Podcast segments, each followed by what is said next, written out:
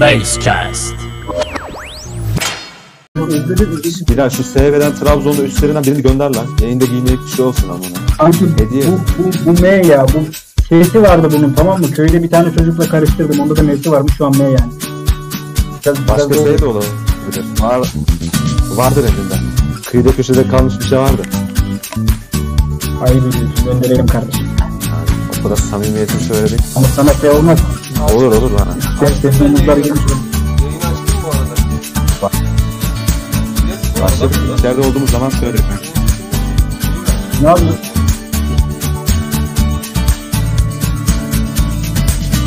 Nasıl yaydınız mı? Bir bakayım ben bir görün Türkiye'ye bakayım.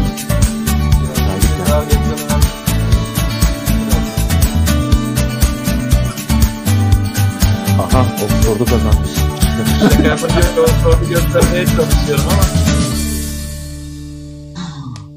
Ay. Birmingham Meslek Yüksek Okulu. Bilal'in Bilal'in bütün şey ekibi geldi buraya bak Furkan'la şey yazıyor. Bilal için geliyorlar. Ben, Onlar? Bilal Aca zaten Instagram'dan olsun, Twitter'dan tabii olmadığı için bize geliyor Bilal'in DM'leri. Biz de bize geldi zannediyoruz Beyler, ama Beyler abi için Bilal abi yok mu falan. içerideyiz şu anda. Ekranı verdim. Olsun selamlar herkese. Selamlar, hoş geldiniz. Bilal'cim, Yasin'cim hoş geldin. Kardeşim benim, benim, benim yüzüm görünüyor mu? Bir test edelim. Şey, Görünüyor. Çok çok tatlısın Bilal. Teşekkür, teşekkür ederim. Ne yapıyorsunuz? İyi be. iyi çok şükür. Gökhan, senin yerde daha rahat her sanki YouTube'dan ya. Daha rahat ediyorum ben. Özle, özlüyorlar ya bir de bizi. Özlemişler. Bak bir anda dolaştılar. Bilal'i özlemişler. Özellikle Bilal kaçmış. Akif abi aleykümselam. Hepinize aleykümselam. beyler. Hoş geldiniz. Ee, az önce. Berat'la sohbet ediyoruz. Berat bana dedi ki e, WhatsApp'tan yazıyor. Yasin dedi yayına gel. Dedim yani hani bugün gelmek istemiyorum falan demiştim. Ben de dedi ki gelirsen dedi hani reytingi arttırırsın dedi. Böyle sanki arkamda ciddi bir tolluk taşıyormuşum gibi. Şimdi kanka sen çekingen bir çocuk olduğun için senin yüzüne direkt demiyorlar ama bana onlarca DM geliyor yani. Yasin seni öven DM'ler. Sen şimdi bu yine mütevazi algılayacaksın Tabii ama. tabii tabii tabii. Yani Yasin Yaşar Türk olmasa Gökhan Erdem bir hiçtir diyenler var yani. Bir sürü şey var. Kavay Leonard'dan ve Trabzonspor Ben dolayı. ben böyle Yasin'le iyi tanışmadan önce Yasin'i takip ediyorum tabii o zamanlar. Ya diyorum adam NBA'den konuşuyor. Baksan böyle Hollywood, NBA, futbol. Ne ararsan var adamda yani. Ne kreatif bir adam falan diye düşünüyordum Yasin ben. Beni böyle çok muhabbet etmeyen O, arkadaşlar öyle o düşünüyorlar. WhatsApp görüşmesi bana gelmişti. Akif abi de, Dışarıdan- müydün? Akif abi de Berat özlemişti de biz yavaştan geçelim. Tamam bir anlaşıldı. Beni öz- özleyen kimse yok. Ben zaten her gün yayın açıyorum. Biz yavaştan girizgahımızı yapalım devam edelim. Berat hocam. Başlayalım. Hepiniz hoş geldiniz arkadaşlar. Uzun bir zamandan sonra. Ya zor şartlar altındaydık. Gökhan eee, bilmiyoruz doğuda işim var dedi ama ne yapıyordu o altıydı. Yayın açacak yay- yayın açacak yön, şey yönetmen bulamadık. O yüzden anca toplanabildik. Hoş geldiniz hepiniz. Şeyle başlayalım. Bir Başakşehir maçından sonra bir yayın yapamadık biz. Aslında eee Başakşehir maçını kısa bir konuşalım. Ondan ondan sonra da zaten ana gündem maddemiz şey olacak. Fenerbahçe maçı olacak. Gökhan senle başlayalım. Mekanın sahibi olarak. Ee, Başakşehir maçında biraz şeydi. Ya çok kötü bir futboldu gerçekten hani. O 10 dakika kustuktan sonra anca atabildim yani maçın zehrini. Ama e, inanılmaz bir gol geldi Yusuf Sarı'dan. Ondan sonra da galibiyet serimize devam ettik. Sen nasıl değerlendiriyorsun oyunu? Nasıl bir maçtı yani sence? Alican ve arkadaşlarından, haşhaşilerinden 300 kişi şu anda geldi. Geçin bir çay. Haşhaşi. Şunların hepsine birer tane çay söyleyin. Sigaralarını da verin. Bu adamları şey yapmamamız lazım burada. Sıkıntıya sokmayalım. Aleykümselam hoş geldiniz. Kanka şimdi Başakşehir maçıyla ilgili önce şu WhatsApp web'imi kapatayım. Ee, öyle başlayayım. Ee, Başakşehir maçıyla ilgili ben bunları tweet olarak da attım. Okuyanlar okumuştur tabii bir fenomen olduğum için. Ee, biz nasıl oynamamız gerekiyor öyle oynadık o maçta ya. Yani maksimum yani bir takım Trabzonspor Başakşehir'e karşı nasıl oynamalıyı biz burada bir saat konuşsaydık, yayın yapsaydık muhtemelen böyle oynamamız gerektiğine kanaat getirirdik. Ee, çünkü hem eksik çıktık maça ee, hem de yani rakibin de çok eksi olmasına rağmen bizde bu korona olayları da takımı çok şey olarak psikolojik olarak da etkilemiştir yani. Futbolcu bu. Onlara da psikolojisi var. Ee, ben maçta 90 dakika boyunca çok rahattım. Maç bitene kadar çok rahattım. Dedim bir şekilde atacağız yani. Artık alıştırdılar bizi. Ee, alan vermedik. Pozisyon da vermedik. Bir tane Kaan'ın kardeşim çok iyi kurtardığı pozisyon var. iyi yer tuttu. Çok konuşulacak bir şey yok onun hakkında yani. Pozisyon vermeden çok rahat bir galibiyet oldu bizim için. Ha, golü Yusuf attığında ben kahkaha attım. Büyük bir kahkaha attım. Nasıl yaptı bunu diye. Ama o atmasa başkası atacaktı diye ben bu hissi verdi bize takım yani artık. Teşekkür ediyorum. Ben bu, bu kadar. Başakşehir maçı. O golü atsa atsa Yusuf atardı bizim takımda. Çünkü yakın köşeye vuran tek oyuncu olabilir. Çok zor çok zor. Muazzam bir vuruş ya. Çok zor. Ya herkes e, driplinge takılmış. Hani nasıl 60-70 metre düştü de ben yani o açıdan o vuruş çok acayip bir vuruş ya. Üstelik o Yani koşudan o, koşu, o, koşu, o bir koşudan iki, sonra bir iki yani. biri.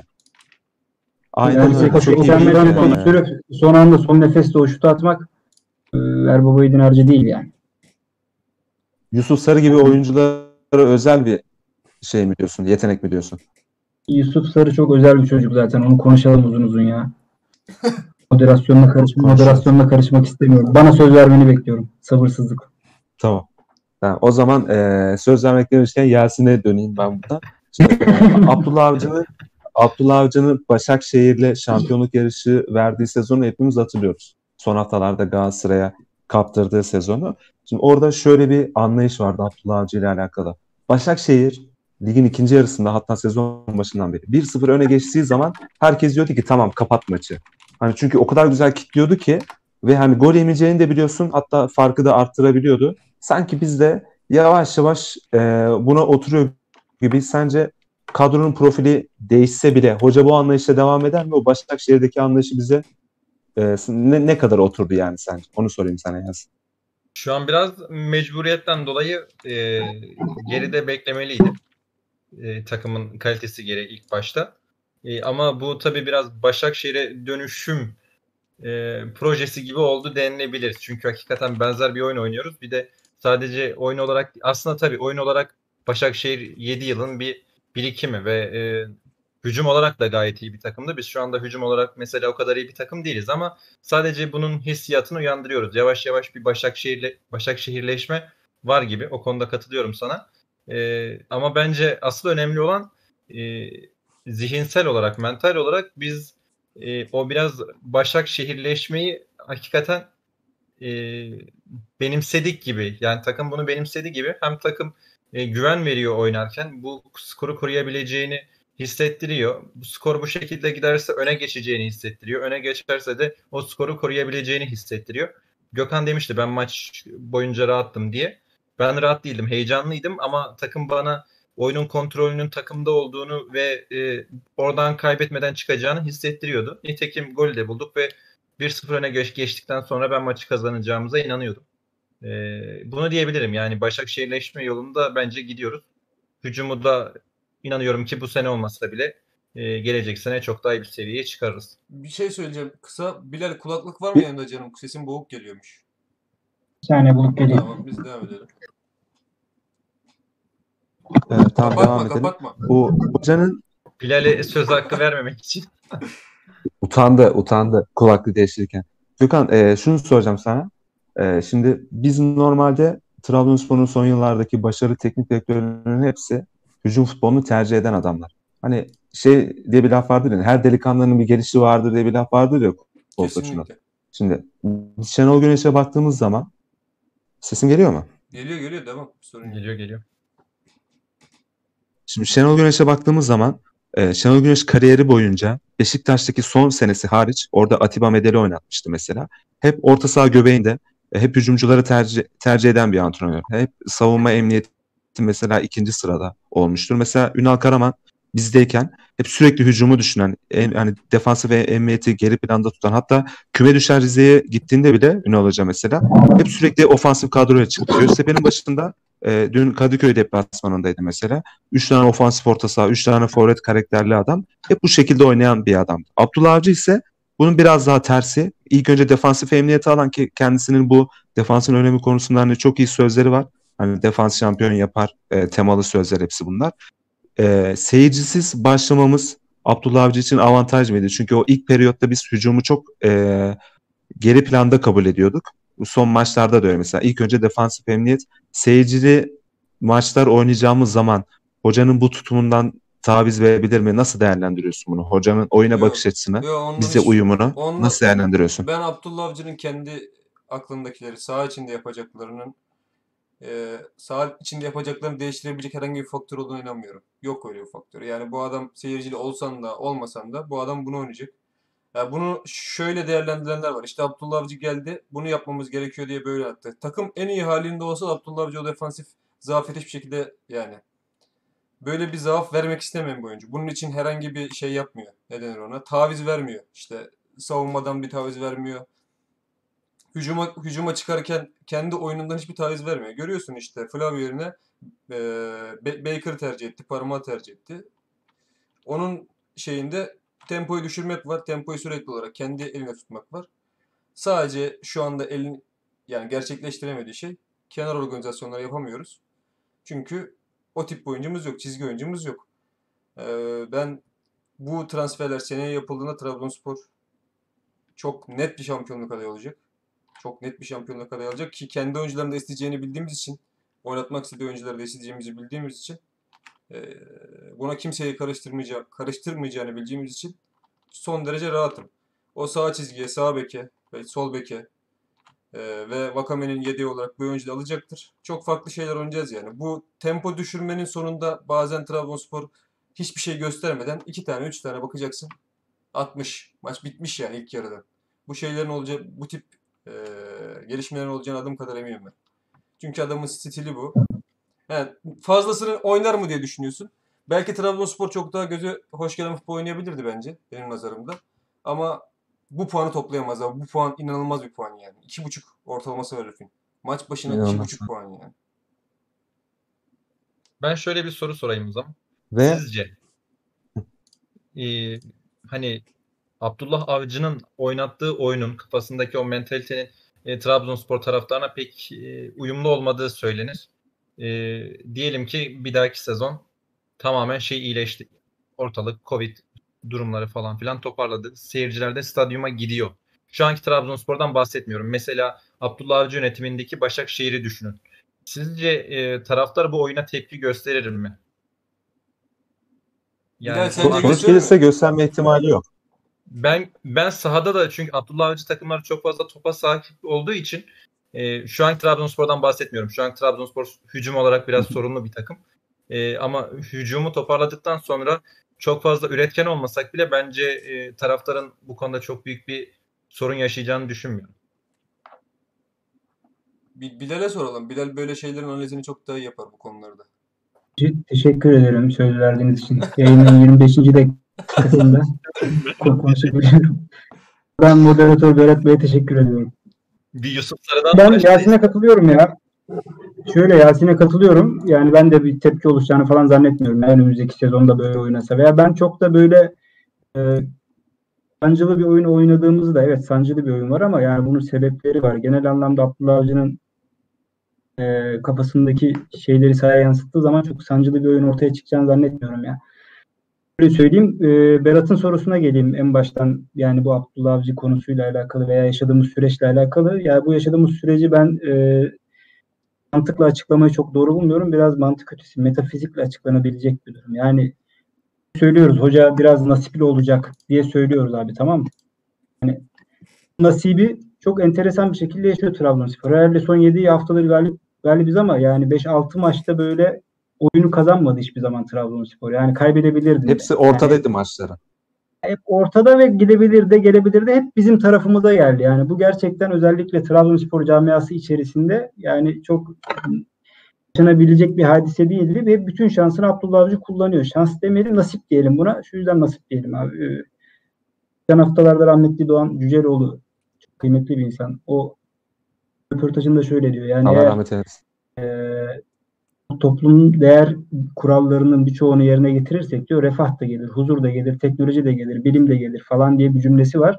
Ya bu da aynı şekilde samimiyetle beraber, iyi niyetle beraber bir işe gayret ettiğin zaman gerçekten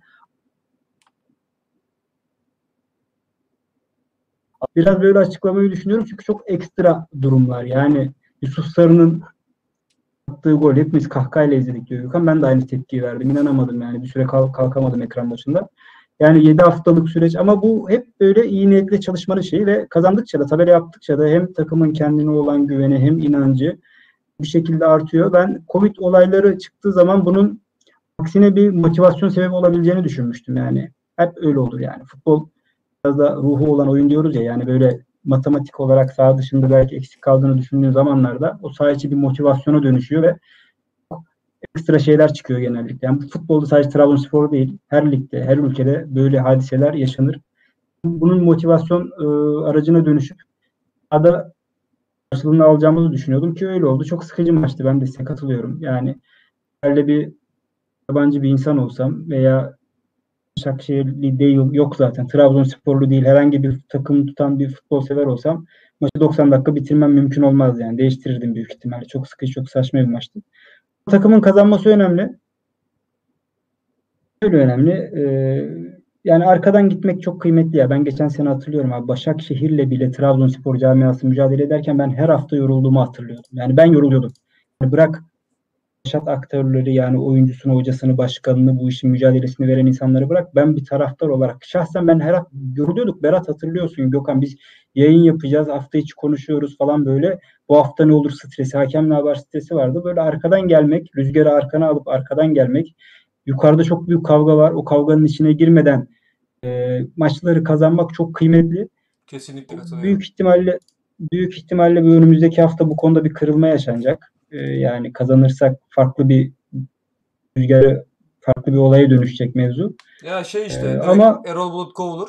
Ali Koç da bayağı bir sarsılır. Zaten yeterince sarsılmış. Ama Erol Bulut'un son maçı bir- yani. bizim için farklı boyuta gelebilir. Yani Fenerbahçe'yi yenip puanları eşitlediğin zaman e, büyük ihtimalle artık çok kısık sesle hani Abdullah Avcı sürekli mikrofonlara diyor ya puan tablosuna bakmıyorum ama kulübün yayınladığı videolarda bakıyoruz ki sürekli böyle Aynen. Motivasyon konuşmalarında aslında heyecanlı yani yukarıyla onlara kim oldu biz de bu yarışın içinde olduğumuzu gösterin falan cümleleri kuruyor. Kimse yani o biraz onlar biraz camianın beklentilerini konsolide etmeye çalışıyorlar. Ee, ama bu maçı kazandıktan sonra olayın rengi değişecek büyük ihtimalle. Bu olumlu mu yansır, olumsuz mu çok emin değilim. Çünkü 15 hafta var. 15 hafta çok uzun bir süre. İnşallah olumlu yansır. Evet. Konuşuruz Yani yani. Biraz hiç, da siz e, Berat'tan konuş. Şimdi ara vermeden bir şey daha soracağım sana. Şimdi geçen seneyle bu seneye başlangıç arasında iki tane benzer takım var. Biri Başakşehir, biri de biz. Başakşehir geçen senenin şampiyonu, biz de ikincisiyiz. Ve ligin ilk yarısının ortalarında iki tane abonör olmuş bir takım var. Yani Abdullah Avcı da Aykut Kocaman da mental olarak dağılmış iki takım devraldılar. Abdullah Avcı o takımı hemen yukarıya çıkardı. Aykut Kocaman hala daha uğraşıyor ki düşme tehlikesinden falan bahsetmişti Göztepe maçından sonraki açıklamasında camiadaki yani ender Eddie Newton'cılardan biri olarak bu Abdullah Hoca'nın başardığı mental kaldırmayı mı diyeyim, mental devrimi mi diyeyim ki ben sağ içi bu şeyleri vereceğini az çok tahmin edebiliyordum Abdullah Avcı'nın ama birebir oyuncu ilişkileriyle bir camiye ayağa, ayağa kaldırma gibi bir yeteneğinin olduğunu ben bilmiyordum. Onu gördük. Bunu nasıl e, anlatırsın yani bize? Abi bu şöyle bir kere Newton geldiği zaman oyuncu grubunun gerçek manada saygısı olmayan bir adamdı Eddie Newton. Zaten Ünal Karaman'dan sonra Hüseyin Çimşir, Eddie Newton böyle bir matruşka düzeni oluşmuştu ki Newton'a özellikle Envakame'nin başını çektiği e, grup veya tüm oyuncu grubu gerçekten saygı duymuyordu. Yani o saygınlığı kazandıramamıştı. Hatta Envakame bir maçtan sonra hatırlarsanız saha içine de ben bir şeyler yapamam gibi bir cümle kurmuştu. Yani aslında belki sabote ettiği bir maç bile olabilir belki Vakame'nin. Çünkü saygı duymuyorlardı adama. Abdullah Avcı'nın abi çok net ya ben bir maç hatırlıyorum ismi gelmedi sabote etmişti yani. Abdullah Avcı'nın ilk başta bak şimdi geçen haftalarda bile mikrofonu uzattıkları zaman Bu veya sabote işte- lafı ne zaman gelecek diyordum. Yayının 20. dakikasında geldi. Devam et kanka özür dilerim. Flavio'ya, Uğurcan'a ya Envakame'ye falan sordukları zaman 2-3 hafta önce bile hala hocanın geçmiş kariyer başarısından, hocanın işte e, başarılı bir teknik direktör olmasından bahsediyorlar. Bak hatırlarsan ben tweet atmıştım bilmiyorum. Vakame Ankara gücü maçında rakip beki kovaladığı an ben demiştim ki yani bu, nasıl böyle bir şey yapabilir? Yani Envakame Ankara gücü maçında 90 dakika rakip beki kovaladı. Yani bunu Envakame'ye ikinci maçıydı galiba. Erzurum Ankara gücü olması lazım. İkinci maçında yaptırabilen adam gerçekten soyunma odasında çok ciddi bir otorite sağlamış ve kendini oyuncu grubuna inandırmış bir adamdı ki Hocanın da bir açıklaması var. Sezon başında motive olamıyordum diyordu mesela adam. Çünkü olamıyordu yani. O biraz hani diyoruz ya teknik direktörün %65'i 70'i biraz adam yönetimidir diye. Orada yaptığın konuşma, işte yemek yerken ona bir dokunuşun, oradaki saygınlığın, oturuşun, kalkışın bunlar hep teknik direktör kabiliyetidir zaten.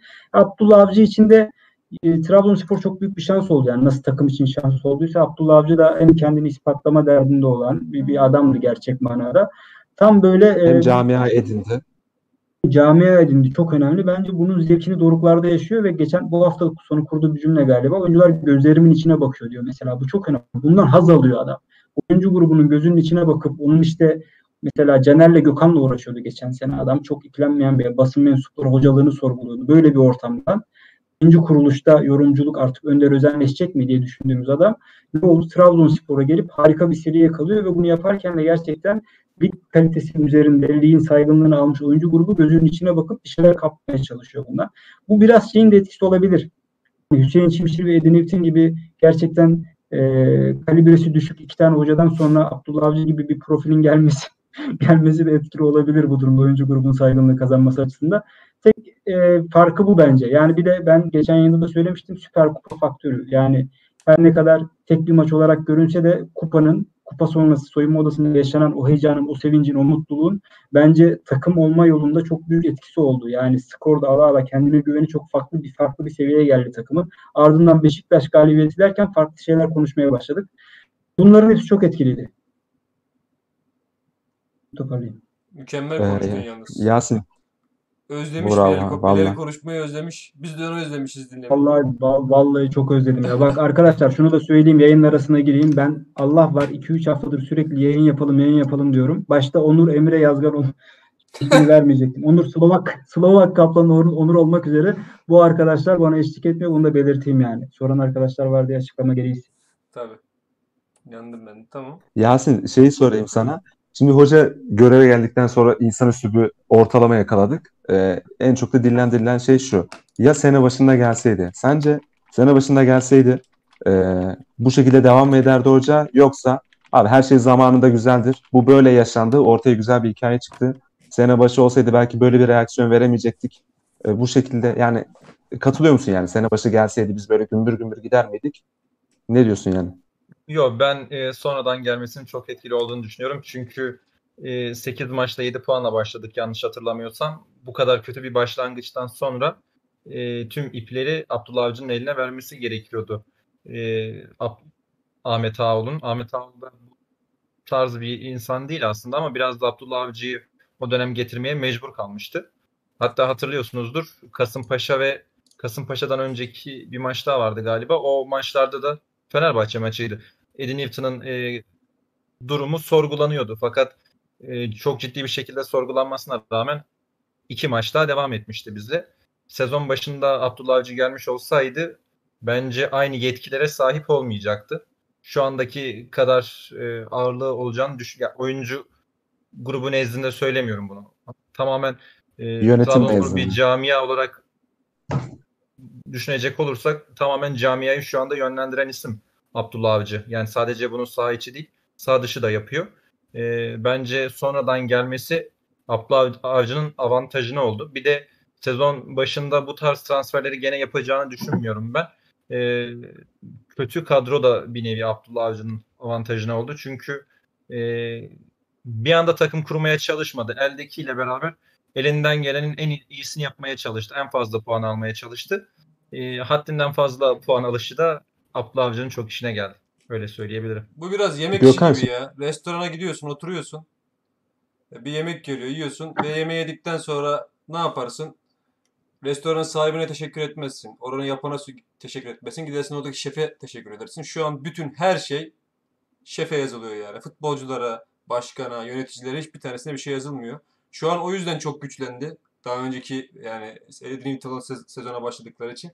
Ama ben şunu söyleyeyim. Bence Abdullah Avcı ile sezona girseydik, sezona girmekten kastım Eddie Newton'u sezon sonunda gönderdikten sonra bütün planlamayı Abdullah Avcı ile yapsaydık bence eee, çok daha iyi durumdaydık şu an. Şöyle Tam söyleyebilirim. şöyle Ve şu an yönetimle tartışılmıyordu hiç. Onu da söyleyeyim yani. Çünkü adam abi Şimdi o bak, Bakasetas'ı Yasin- aldı. Bakasetas'ı aldın getirdin. Berat aldı getirdi. Bunlar bak Berat'ın transferinde mesela direkt faktör Abdullah Avcı. Direkt faktör yani. Bu tip oyuncuları çözüp sezonun başında Afa Bey'in şimdiler neymiş hadi diyecekti babacım. Kaybolun gidin ben bu adamlarla iş yapmam diyecekti. Çünkü otoriteyi getirmiş olacaktı. Ha otoriteyi neden getirmek istemedi? Çünkü Abdullah sezonun başına gelmek istiyordu. O apayrı bir konu. Ee, Ben onun için hakkımı helal etmiyorum. Benim bu kulüpte bir şeyim varsa, bir hakkım varsa bir taraftar olarak. Ben bana yaşattıkları için, o ilk sezonun başlangıcı için, o hayal kırıklığı için Ahmet Ağaoğlu'na hakkımı helal etmiyorum. Çünkü o adam sezonun başında da Trabzonspor'a gelebilecekti. Gelmek de istiyordu yani. Sen yapmadın. Ee, Orada bak Yasin'in Yasin'in söylediği bir cümle vardı. Yüzde yüz katılıyorum ona. Bence sezon ortasında gelmesi daha iyi oldu. Çünkü yönetim bütün ipleri Abdullah Avcı'ya vermek zorunda kaldı. Hem saha yönetim olarak hem de transfer olarak yani ana merkezi Abdullah Avcı vardı. Şimdi sene başında olsaydı bu durum bence öyle olmazdı. Şeye katılıyorum Yasin'e o konuda. Bugün başkanın açıklamaları vardı. Gökhan okudun mu onları? Okumadım sadece alay ettim. Bir tane bir şey gördüm. Ufak bir paragraf gördüm onunla alay ettim sadece. Hepsini okumadım. Okuyan da yoktur zaten. Sence bu Abdu- Abdullah Avcı, Abdullah Avcı göreve geldikten sonra bu yaptığı seride sence başkanın payına bir yüzde versen yüzde kaç verirsin?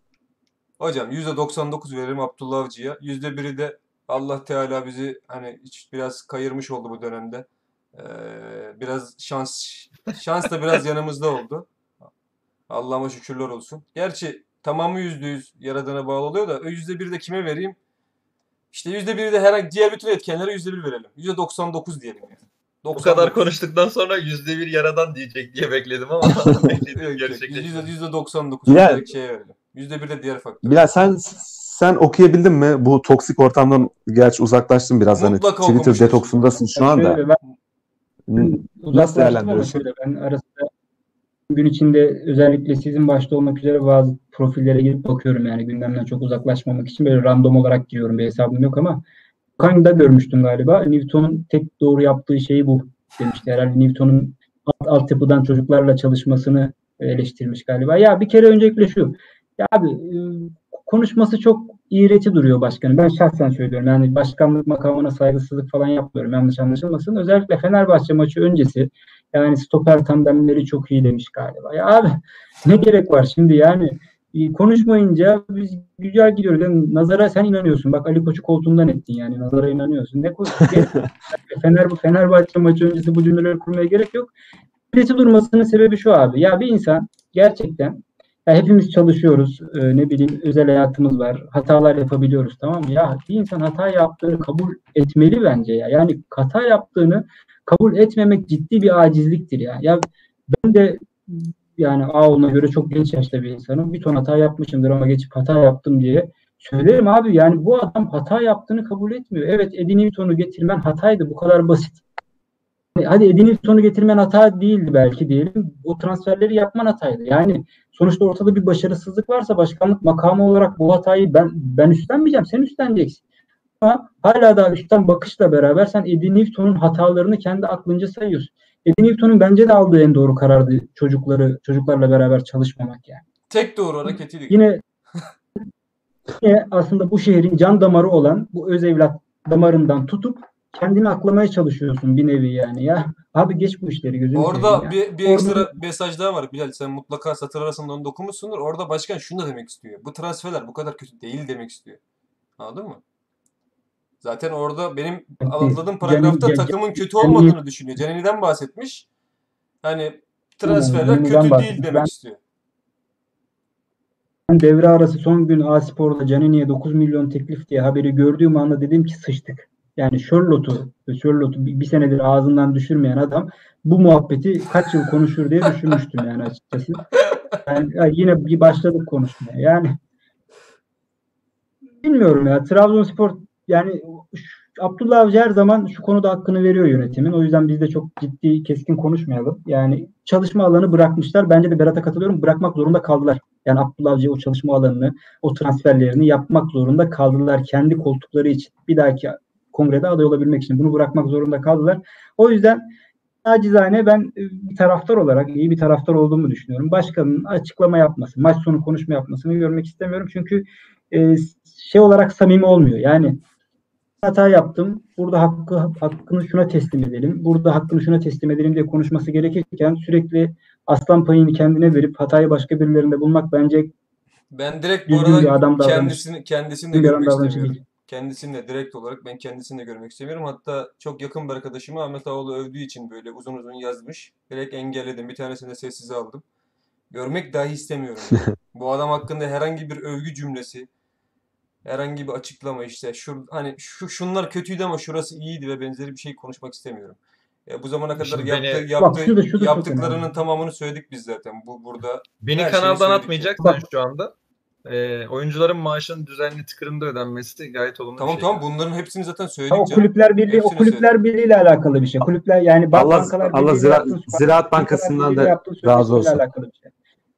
Böyle bir şey. Ben şunu şunu ekleyeyim. Ee, yani hoca için nasip işini konuştuk ya. Gerçekten başkanlar için çalıştığı hocalar çok önemlidir. Tamam mı? Ahmet Ağaoğlu bu konuda acayip nasipli bir adam. Benim son Trabzonspor yönetimlerinin hiçbirinde görmemiştim bu kadar nasip. Önce Ünal Karaman gibi bir figürle tam böyle ipler gitti tersine döndü derken Abdullah Avcı gibi bir figürle çalışması gerçekten çok büyük bir şans. Çok basit. Muharrem Usta'nın yaptığı çok ciddi hatalar vardır. Var da zaten. Ama Muharrem Usta atıyorum bu iki adamdan biriyle en azından bu karakterde iki adamdan biriyle çalışma fırsatı bulsaydı, o tercihi yapsaydı ömrü çok daha farklı olurdu. Bugün çok daha farklı anlardık. O maalesef karakteri biraz sıkıntılı bir insanla çalışmayı tercih etti. Büyük bir hata yaparak. Ee, Akıbeti bu oldu. O yüzden yatsın kalksın gerçekten e, dua etsin ya. Yani bu kadar nasipli oluşuna dua etsin. Gerçekten nasip yani. Kesinlikle. Ee, şeye geçelim. Ee, şimdi ma- malum haftaya geldik beyler. Gazamız mübarek olsun öncelikle. Yasin'den başlamak istiyorum. Trabzon'daki atmosferi sorarak. Nasıl hazırlanıyoruz Yasin maça? Güzel bir soru. Haberi ben, bil- şu anda. ben bildiğin üzere home office çalışıyorum. Genelde de akşam saat e, bu aralar 9-10'a kadar çalıştığım oluyor. Yani masanın başından ayrılmadığımı düşünecek olursak pek şehirdeki atmosferi bildiğim söylenemez. Ee, ama nasıl hazırlandığımız malum. Yani Trabzonspor güzel bir ivme yakaladı. Ee, şehrinde bundan önce bu maça nasıl hazırlandı? Yani Fenerbahçe maçı Trabzon için her zaman çok özel. Yani bazen şey söyleriz Galatasaray'dan daha fazla nefret etmeye başladık vesaire vesaire ama bunlar aslında sanki kocaman bir yalan gibi. Fenerbahçe bu şehrin her zaman en büyük rakibi olmuştur futbol bazında. Şehrin Fenerbahçe'ye yaklaşımı, bu maça yaklaşımı her zaman çok daha farklı olmuştur. Ee, gene aynı o atmosfer devam ediyor şehirde. Yani tahminim ediyordur. Gene hatta bu sefer gene geçen seneki gibi önemli bir maç. Şampiyonluk yolunda iki takımın da şansı var. Ee, biz 7 maçlık bir seri yakaladık. Ayrıca on, son 17 maçta sadece bir mağlubiyet aldık. Yani keyfimiz gayet yerinde. Ee, yani şehirde havalar olumlu diyebilirim. Kendi Peki adıma sence hani biz gümbür gümbür geliyoruz. Şimdi biz gümbür gümbür geliyoruz. 7'de 7 yaparak. Fenerbahçe bence tamamı devamı maçına geliyor. Sence maçın seyrini nasıl değiştirir? Ki- kim için avantaj yani bu durum? Ya şöyle bir şey söyleyebilirim. Bir kere Trabzonspor Abdullah Avcı yönetimiyle birlikte mental olarak ciddi bir gelişim kat etti. Ee, hem saha içinde hem saha dışında. Bunu rahatlıkla söyleyebiliriz. Fenerbahçe'de Twitter'dan ve medyadan takip ettiğimiz kadarıyla oldukça sıkıntılı bir dönemde ve dediğin gibi artık onların puan kaybına bir puan kaybı telafisi yapamayacak durumdalar artık. Yani kesinlikle maçı kazanmak için gelecekler. Ee, bence bu Fenerbahçe'nin aleyhine bir durum. Çünkü Trabzonspor Abdullah Avcı ile beraber zaten saha içerisinde sabırlı oynamayı öğrenmiş bir takım. Biz Başakşehir maçında 80 dakika boyunca pozisyona girmeden top dolaştırarak veya da alanları kapatarak bir maç oynadık. Bunu aynı şekilde Fenerbahçe'ye karşı da oynayabiliriz. Abdullah Avcı bundan dolayı herhangi bir çekingelik hissetmeyecek. Buna yani bir çekincesi olmayacak bu konuda. Ben Trabzonspor'un saha içinde şu anda daha avantajlı taraf olduğunu düşünüyorum. Ee, bence şu anlık İbre bizden yana. Bunu söyleyebilirim. Bir de- Ama bu tabii ki derbi maçtır. Şöyle bir bilgi vereyim size. Ee, Serdar Aziz'in söylediği bir şey bu. Kulis bilgisi. Galatasaray'da diyor takım bu kadar öndeyken ben bu kadar arkada kalsaydım demiş. Fatih Terim beni sonrası herhalde biraz argoya giriyor. Sıkıntıya sokar. Yani kulüpte şu an inanılmaz zaten bayağı toksik bir ortam var. Bayağı bir liderleri var. ya, anlamadım. Dört- yani bizim takım bu kadar önde hücum ederken benim bu kadar geride beklememden bahsediyor yani. Kopuk olmasından bahsediyor defans hattının. Hı, anladım, anladım, anladım. Aradaki mesafenin bir kilometre olmasından Aynen bahsediyor. ara- o aradaki mesafenin.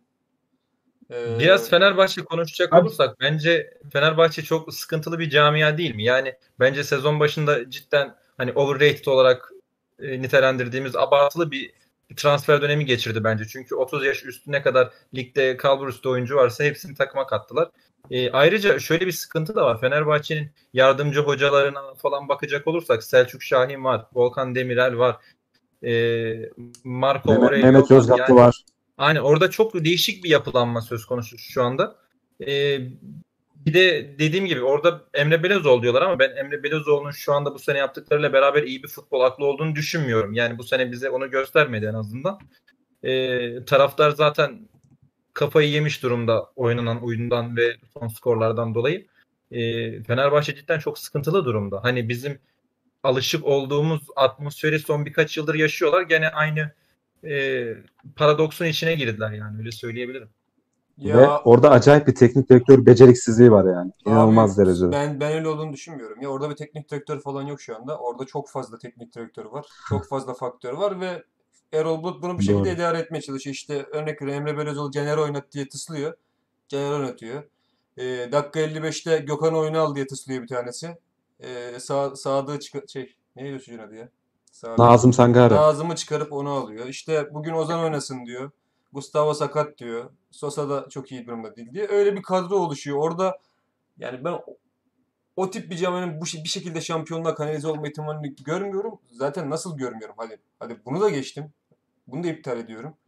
Tamamını yok sayıyorum. Abicim 10 yıldır şeyde Türkiye Ligi'nde şampiyon olmuş 30-35 yaşlarındaki topçuları bir mazeretmiş gibi kendi takımını alıyorsun ve ir- dünyada İrfan Can'dan başka futbolcu yokmuş gibi.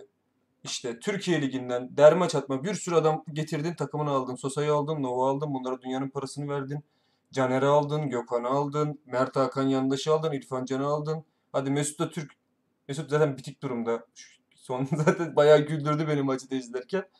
Yani şöyle bir... Göztepe maçında Abi şu Göztepe aklıyla maçın nasıl yapabilirsin ki ya? hocaları Mesut'u oyundan almayı akıl edebilse çevirecekler maçı. Abi herif yürüyor ya. En son şey hocam bir taç atayım bari. bir Bırak beni dedi. Yani bu nasıl bir futbol aklı? ya? Bir taraftar şu- düşünsene Trabzonspor'un şöyle bir transfer dönemi geçirdiğini düşünsene abi ya. Gökhan'ı, Caner'i alıyorsun, Nova alıyorsun, Sosa'yı alıyorsun. Lan hiç mi dünyada futbolcu kalmadı ya? Bildiğin ya bu var ya inanılmaz paralar dönmüştür orada bak Berat. Yani Ali Koç'u Sayın Fenerbahçe Başkanı'nı böyle bir öyle bir kervana taktılar ki birader. 100 milyon verdiyse 70 milyon bak birader 100 milyon verdiyse 70 milyonunu aracılara vermiştir bak. Açık net söylüyorum sana. Abi başka futbolcum yok. Hiç kimse demiyor mu? Babacım işte forvet hareketi arıyorsak başka yerde buluruz. Sol bek başka yerde bulabiliriz. Trabzon'dan Nova al- almamıza gerek yok. Buna o kadar para vermemize gerek yok yıllık. Gidelim başka adamlar bulalım. Adam çok komik bir şey ya. Bu kadar kaç milyon harcadılar ya? Kaç milyon harcadılar? Kaç milyon harcadılar ve Fatih Terim'in bu takımdan gönderdiği Sinan Gümüş'ü son maçta şey olarak soktu. Kurtarıcı olarak oyuna soktu. Asarım oğlum kendim böyle bir şey olsa. Bu Arkadaşlar kadar bu konuda bu, bu, bu konuda ben biraz söze gireyim. Bu konuda özellikle biz gibi taraftarlara yani sosyal medya e, diline ve sosyal medyada hakim olan taraftar grubuna çok iş düşüyor. Yani Fenerbahçe'nin şu an içinde bulunduğu durumun çok büyük bir kısmı gerçekten ucu alınamaz, önlem alınamaz. Herkesin elinde e, klav- klavyesiyle beraber sürekli yaptığı baskılar yani. Ben Emre Belözoğlu'nun Candaş Tolga Işık'ın katıldığı bir programa, programını hatırlıyorum. Ayrıca ben Emre abinin kepsi var ya yani ondan nasıl keyif, nasıl haz aldığını gözlerinde gördüm ben o adamın tamam mı? Yani Twitter'da Vah, atılan vah, tweetler vah. ya 12-13 yaşında çocukların 15-20 yaşında ya ya al yani bot hesaplı e, bot takipçili hesaplı koca hesaplı taraftar grubu denilen 12 numara ork artık yani Bu- bunların yani tümünde himayesi altında yani kulüp yönetmeye çalışıyorlar. Futbolun ruhuna aykırı e, hareketler, hamleler yaptılar. Bunun da başarısız olacağı çok malumdu zaten. Haftaki maça gelecek olursak bizim Sadri Şener'in çok güzel bir lafı vardı. E, şey demişti. Eğer bir yönetim çıkıp da ben bu teknik direktörün arkasındayım diye açıklama yaparsa ertesi hafta hocayı kovar. bu artık son damladır. Aynen. öyle. Bu artık son damla yani. Çıkıp ben hocanın arkasındayım diyorsan zaten artık bir şeyler konuşulmaya ve son noktaya gelmiş durumdadır. Biliyorsunuz bugün de herhalde Erol Bulut gündemi vardı çok Benim gördüğüm kadarıyla e, yani gönderilme durumu gönderilmeyecek durumu bir idman yaptılar. Onun fotoğrafını paylaşmış Fenerbahçe resmi hesabı.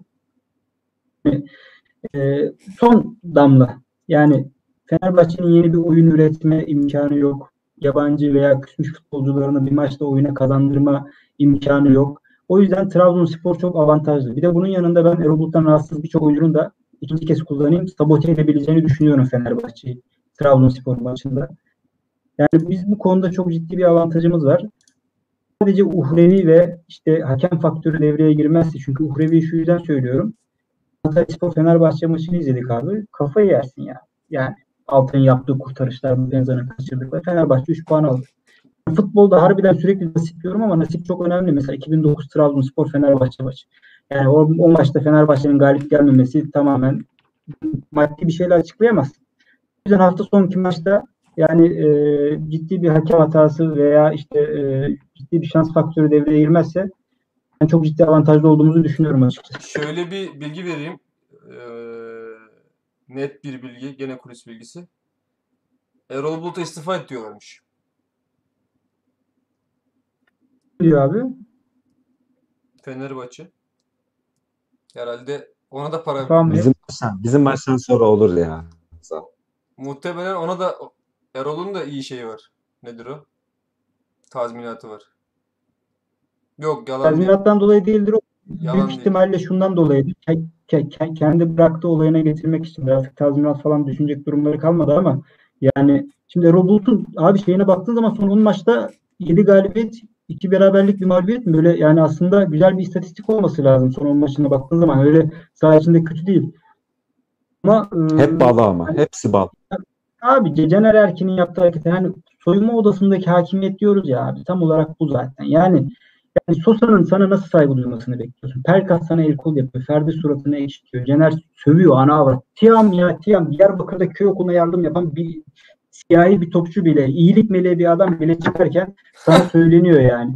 Yani, yani böyle bir ortamda başarı beklemem mümkün mü? Değil. O yüzden Erol Bulut'u yani skordan ziyade ama Neyse Fenerbahçe konuşma manası yok ya. Gerçekten çok kötü durumda. Yani böyle olacağı da çok barizdi ya. Ben ben çok emindim yani böyle. Ben de, ben de Ya bu Kazansalar bile gerçekten işler yine kötü gidecek. Çok kötü bir organizasyon şeması var orada. Abi içinde Volkan Demirel'in, Selçuk Şahin'in, Emre Belözoğlu'nun olduğu bir organizasyon mu olur ya?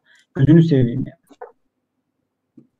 Neyse Fener konuşmayalım bence ya. Siz biliyorsunuz ama moderat, moderatörüm sana bırakıyorum ama. ya maçtan dolayı Fenerbahçe konuştuk. Sonuçta rakibimiz. Saha içinde konuşacak bir şeyimiz yok Fenerbahçe ile ilgili çünkü. Yani ben ben şunu diyecektim şu, şu sadece. tehlikeli diyeceğim bir şey yok. Ha. Ya şöyle en önemli şeyler abi geçen bu e, Serdar Aliler'in programında sesimde bir sıkıntı var mı hiçbir Öyle bir hype aldım Yok, sizden ama. Yok. Bu Serdar Aliler'in programında 5 büyük ligden 5 büyük takımın sol beklerinin açtığı ortaları bir grafik yapmışlar tamam mı? En çok orta açan 3 orta açmış. Caner oyundan çıkana kadar 14 orta açmış abi. Tek başına. Tamamen tamamen oyun planları bu yönde. Şimdi ben Gökhan'a şunu soracağım abi. Şimdi Karede Uğurcan, stoperlerimiz Edgar'la Hugo'nun olduğu yerde. Sence biz bu ortalardan korkmalı mıyız? Abdullah Hoca Malatya maçında Malatya'nın orta tehditine dayanarak Hüseyin Türkmen'i sağ oynatmıştı ki galiba Serkan'ın, Marlon'un durumları belli değil.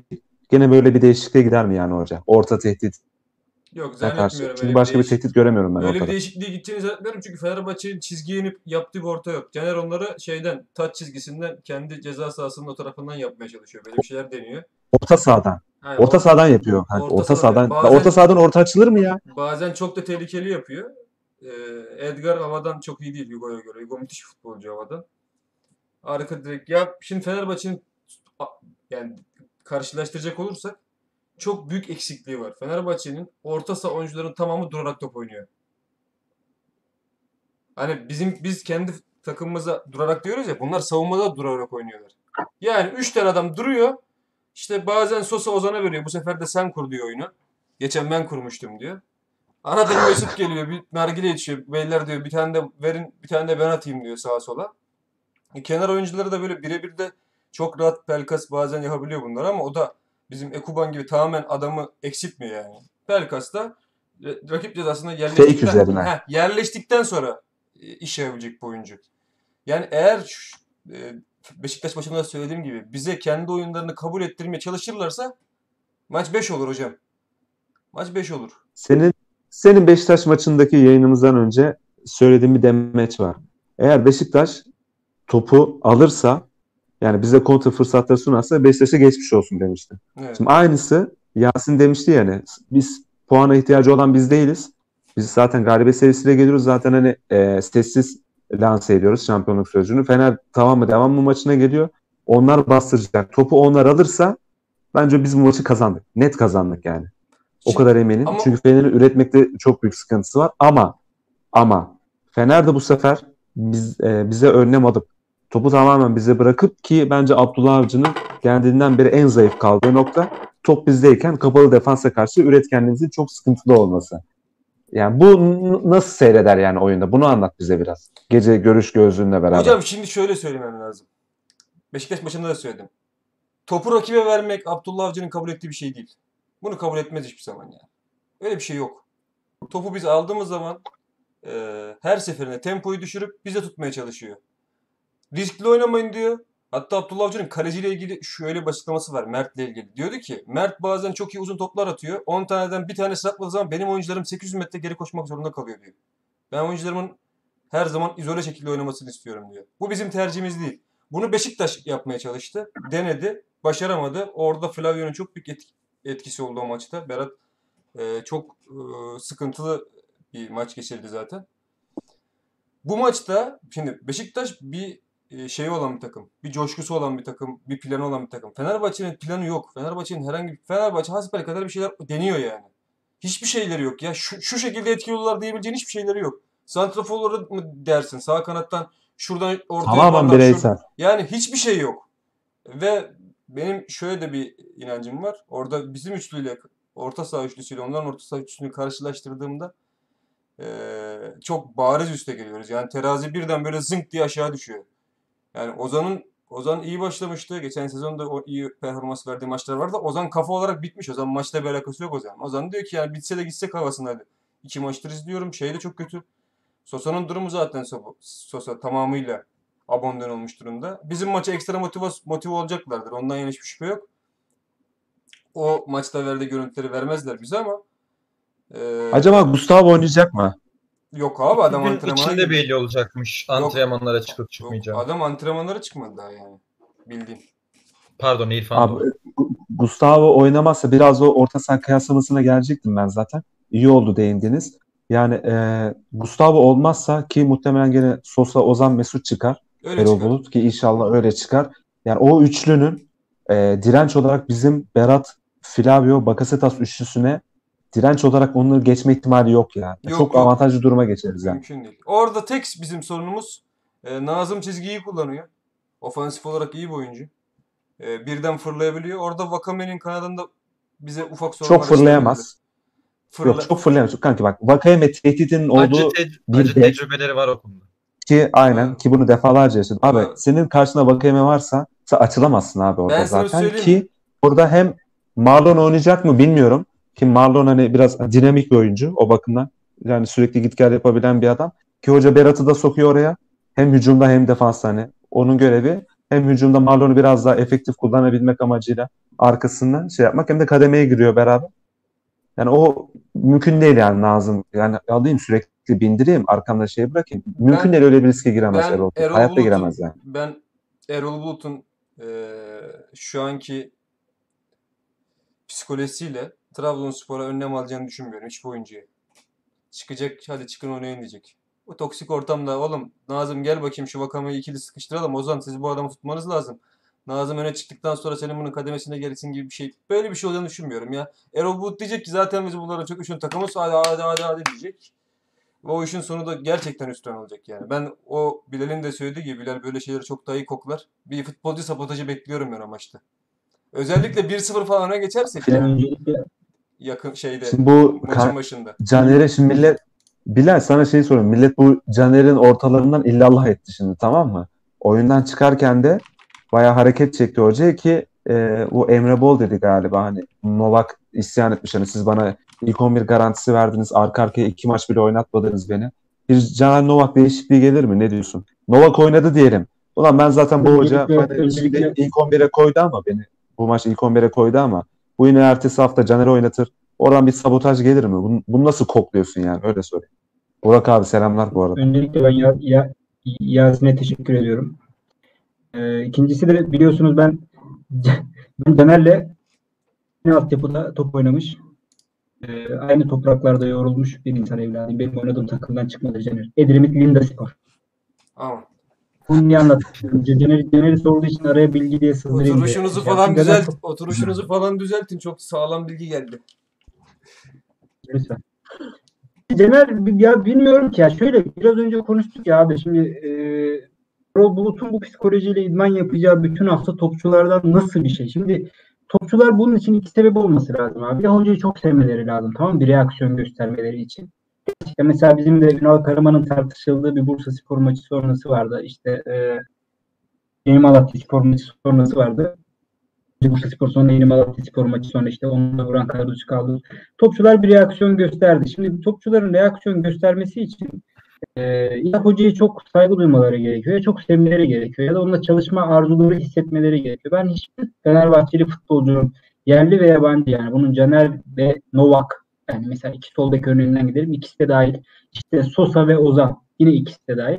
Erol Bulut'tan e, memnun olduklarını ve onun için ekstra mücadele edeceklerini zannetmiyorum. Ben şunu da ekleyeyim. Erol Bulut'un da çok ben bu takımın başında kalayım gibi bir çaba sarf edebileceğini zannetmiyorum. Çünkü Erol Bulut da bu işten çok rahatsızdır. Yani düşünsene abi bütün gün e, internette çoluk çocuğun maskarası olmuşsun. Direktörlük yapamıyorsun. Ve sürekli kağıtlar geliyor. Yanında sürekli zebellah Çikolatalı pasta kepsleri. kulağında kulaklık Volkan Demirel zebellah gibi dolaşıyor yani bir şey Her an birini kulaktan kaldırıp zınk diye vurabilir böyle var ya. Ondan nasıl korkuyorlar? Adam gelirken, adam gelirken adama dediler ki adamın 8 kişilik bir teknik ekibi vardı. 4 kişi getirebilirsin dediler ya.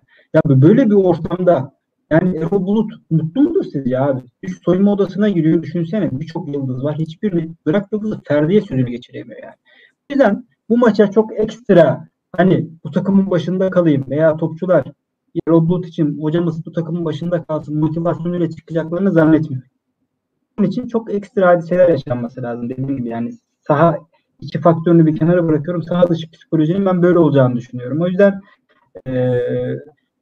ben olsam mesela Fenerbahçe yönetiminin yerinde bugün, bugün yollar ayırırım. Futbolun bilinmez kuralıdır bu gerçekten. Yeni hoca enteresan bir motivasyon sebebidir şey için. Mesela Trabzonspor maçına farklı bir hocayla çıkabilir. Mesela geçen sene de bizim maça istifa etmiş Ersun'la çıkmışlardı. Yenilmişlerdi. Yani Fenerbahçe yönetiminin yaptığı şeyleri anlamakta güçlük çekiyorum. O yüzden ben e, hala hazırda devam edecek bir Erol Bulut için ne futbolcuların reaksiyon vereceğini ne Erol Bulut'un ekstra bir motivasyon sağlayacağını düşünüyorum ya. Bu soruyu mu sormuştun? Peki o, ya? Yani bu, bu, bu değil mi? kanki ama ya, ce- cevabın o kadar tatmin etti ki herhangi bir önemi yok yani sorduğum sorunun. Şey sorayım bir de Fenerbahçe'yi Fenerbahçe'yi yenersek nasıl değişir yani ligin geri kalan seyri? Abi daha 15-16 hafta varmış ya. Gerçekten ben bu kadar olduğunu bilmiyordum. Yani çok hafta var. Bir de takım fazla ya bu sene. Enteresan e, ve zor maçlar da var. Ve Fatih Terim faktörü diye bir gerçek var ya. Bugün Mehmet Demirkol'u dinledim. Gerçekten güzel konuştu bu konuyla alakalı. Çok beğenmem ama yani diyor ki Fatih Terim hani bu, bu ortamın kodlarını bilmiyor diyor. Bu kodları o yazıyor diyor. Yani bu kadar gerginliğin kime yarayacağını az çok hepimiz tahmin edebiliyoruz. Ve Fatih Terim bu gerginliği bir şekilde oluşturdu. Ama transfer söylemleriyle ama aldığı cezalarla ama şeyle ve dedi ki ben bu sezonda şampiyon olabilirim. Adamın mücadele edip şampiyon olamadığı iki sezonlar. Bir geçen sezon Muslera sakatlanmasa büyük ihtimal şampiyondu.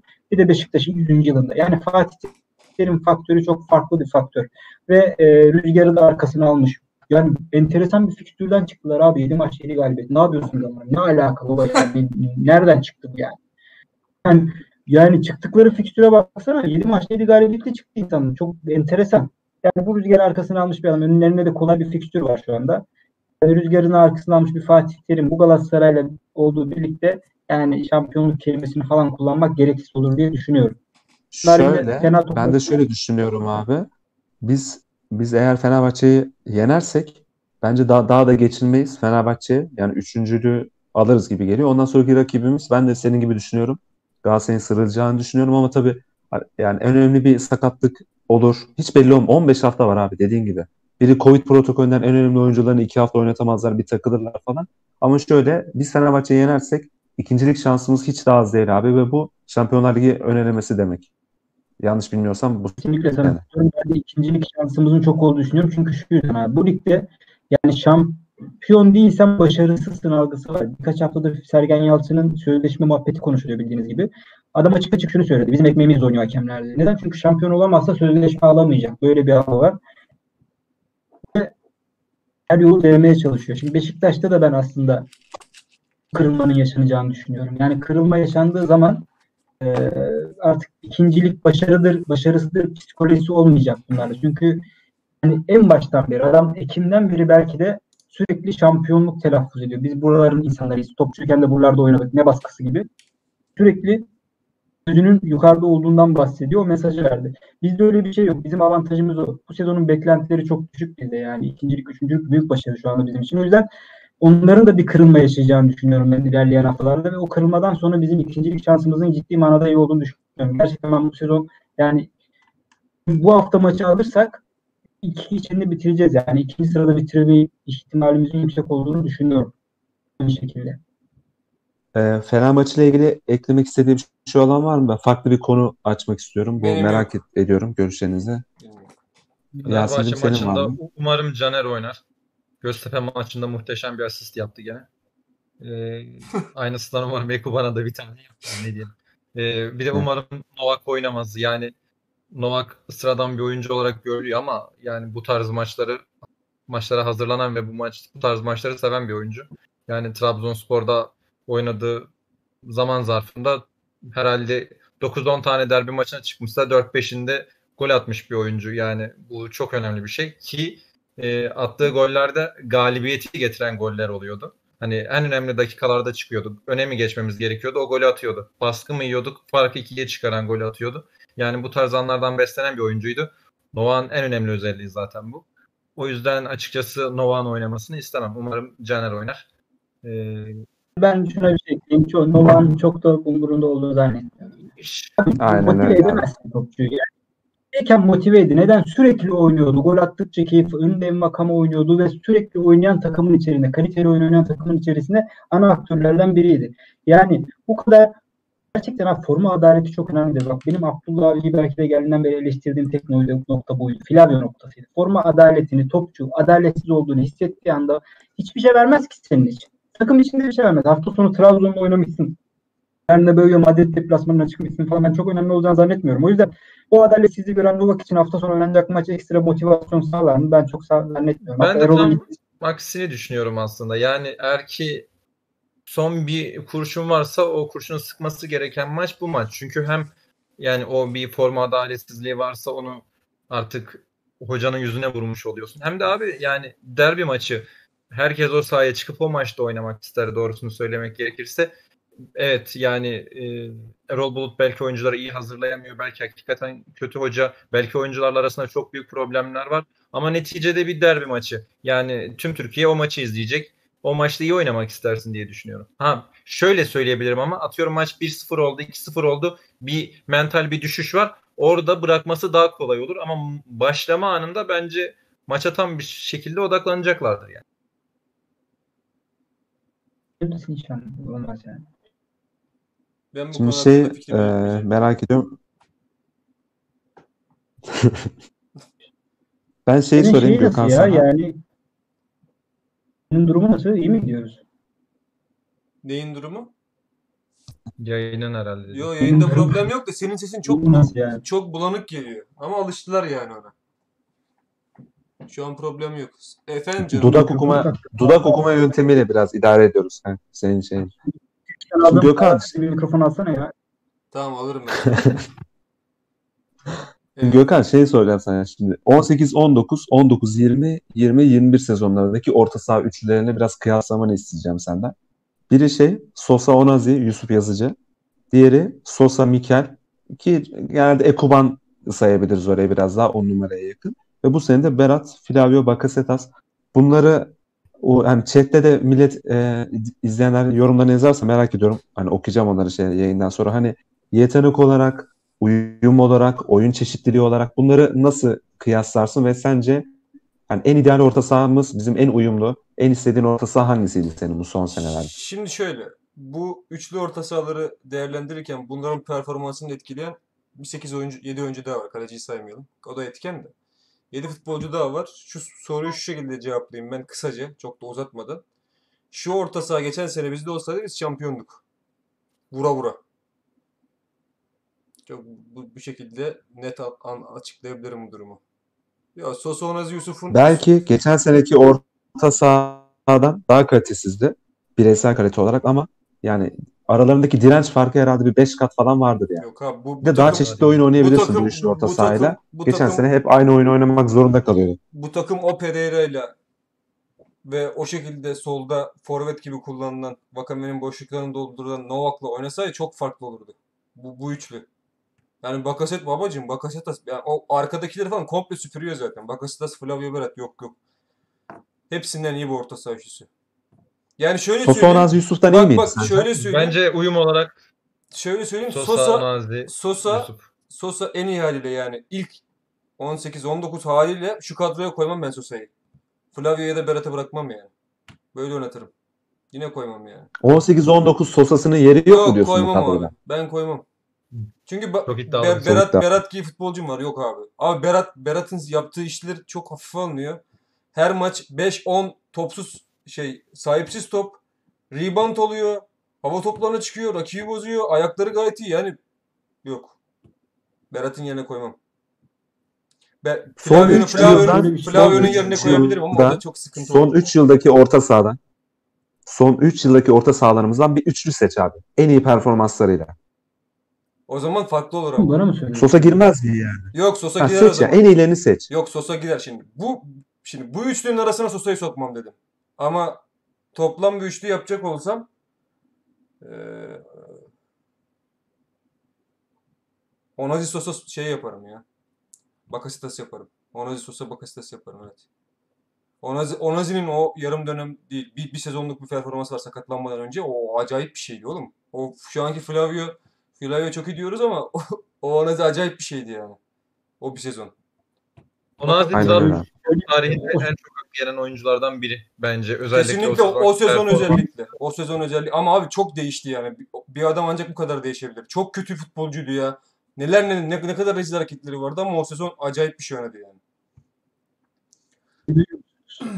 O sezonun o sezonun ikinci yarısında yani sadece orta saha değil takım olarak oynanan oyun çok çok ekstra bir oyundu. Yani e, Be- Berat, Flavio, Bakasetas'tan konuşuyoruz ama mesela ben bu üçlünün uyumunun da çok uyumlu olduğunu zannetmiyorum. Belki kağıt üzerinde matematik anlamında doğru bir üçlü ama ben Bakasetas'ın oyuna katkısını da en azından ikinci bölgeden üçüncü bölge geçerken oyuna olan katkısını da hala istenilen seviyede olduğunu falan düşünmüyorum.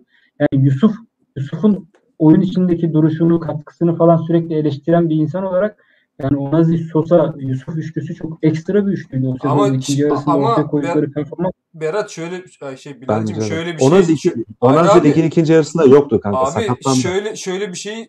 Çok izleyemedik yani. Abi bir dakika. Bakasitas kimle oynuyor ya? Bakasitas kimle oynuyor? O- sezon söylediğiniz Trabzonspor sağ bekten oyun kuran bir takımdı. Sağdan. Abdülkadir, Pereira. Abi sağdan kuruldu bütün oyun zaten. Oradaki diğerleri yan parçaydı. Oraya Yusuf da yan parçaydı yani. Bak oraya Onazi de yan parçaydı. Sosa da yan parçaydı. Bizim bütün akşamımız sağda eee, şey Pereira abi oranın ana faktörü Pereira'ydı yani. Şu o Pereira bu takımda olsun ben Bakasitas'tan çok çok daha iyi şeyler alabileceğimi düşünüyorum. Yusuf çok daha iyi bir Bir şeyler alabilir. şey Ama Bakasitas e, genel hatları itibariyle bu lige o geç yani Yusuf'un sezonuyla şu anki haliyle karşılaştırmıyorum. Bakasitas daha iyi topçu o, o anki halinden. Abi Bakasitas sağa sol şöyle- bam yumluyor ve daha e, orada koordinasyonu, pas tercihleri daha iyi hücumda. Yusuf'a göre. ben de gireyim söze. Ee, bence o sezonki Trabzonspor benim izlediğim en özel Trabzonspor'du. Yani sahaya çıktığında e, karşıdaki rakipten çok daha net bir şekilde iyi olduğunu gösteren bir takımdı. Büyük bir takımdı yani. E, uyum açısından da o dönemki Sosa, Onazi, Yusuf'un diğer iki kadrodaki orta sahalara göre çok daha uyumlu olduğunu düşünüyorum. E, Bilal'in de söylediği gibi şu anda Bakasitas'ı bence efektif ve verimli kullanamıyoruz. e, evet gol falan atıyor ama şimdi üçlü olarak olaya yaklaşacak olursak e, yani şu anda aslında Bakasetas'tan beklediğimiz ideal şey çıktı bu değil. E, bunun olduğunu düşünmüyorum. Yani çok daha faydalı, çok daha verimli olması gerekiyor. E, bir de şunu söyleyebilirim. O seneki takımda Bakasetas olsaydı bence e, Gökhan'ın dediği gibi çok daha Çok kaliteli bir evet. izlerdik. Bir de şöyle bir fark var. Şimdi Trabzonspor'da her zaman eleştirilmiştir ama Onazi gibi. Bence Hugo Rodallega çok büyük bir faktördü. Yani e, Rodallega takım oyununda inanılmaz faydaları olan bir oyuncuydu. Her Doğru. şeyi yapıyordu. Ve Hugo Rodallaga'nın tek suçu e, her zaman o son topa bir adım geride kalmaktı. Yani onun haricinde enfes bir oyuncuydu Rodallega. E, şimdi düşündüğümüz zaman Canini, Vakame ve e, Ekuban'la da uyumlu olmak çok kolay bir şey değil aslında. Yani o tarz üç hücumcuyla birlikte oynamak e, yani orta saha bölgesinde oynayan hücumcu bir oyuncu için yani Bakasitas için ya da Yusuf için hiç kolay bir şey değil. E, Rodallega'yla beraber oynasaydı bence Bakasitas da çok çok daha verimli olurdu. Abi bu tip Yani- top, bu tip topçuların zaten e, özellikle 10 numara Schneider'in işte e, Hollanda milli takımındaki performansı adamın sağında solunda oynayan isimlere bak. Bekte, sol bekte, sağ bekte oynayan isimlere bak. Şimdi Bakasitas gibi bu tip oyuncular e, tamamlayıcı oyuncular olur. Yani bunun etrafını iyi çeşitlendireceksin ki bundan maksimum verim alabilesin. Abi çizgi oyunun yok. Yapamıyorsun. Ekuban sağ kenar oyuncusu değil. E bir de Vakame şey değil. e, tipik bir çizgi oyuncusu değil. Vakame daha çok içe doğru devrilen topla oynamayı seven. Topu her zaman ayağına isteyen bir oyuncu. Abi Bakasitas gibi bir ayak ayağa sahip olduğun zaman oralara o koşuları yapacak oyuncular istersin. Ya da orada bir e, dominasyon istersin topla. Hareketli oyun. Sağ bek gelecek. so- sağ kenar içeri doğru kat edecek topla. Diğeri şeyden çizgiden gidecek. Bakasitas'a verecek. O çizgiye atacak falan. Böyle şeyleri zaten şu anda göremiyorsun yani. Bence Bakasitas çok gereksiz eleştiriliyor. Bakasitas en iyi haliyle yani mükemmel oynasın. Nasıl söyleyeyim?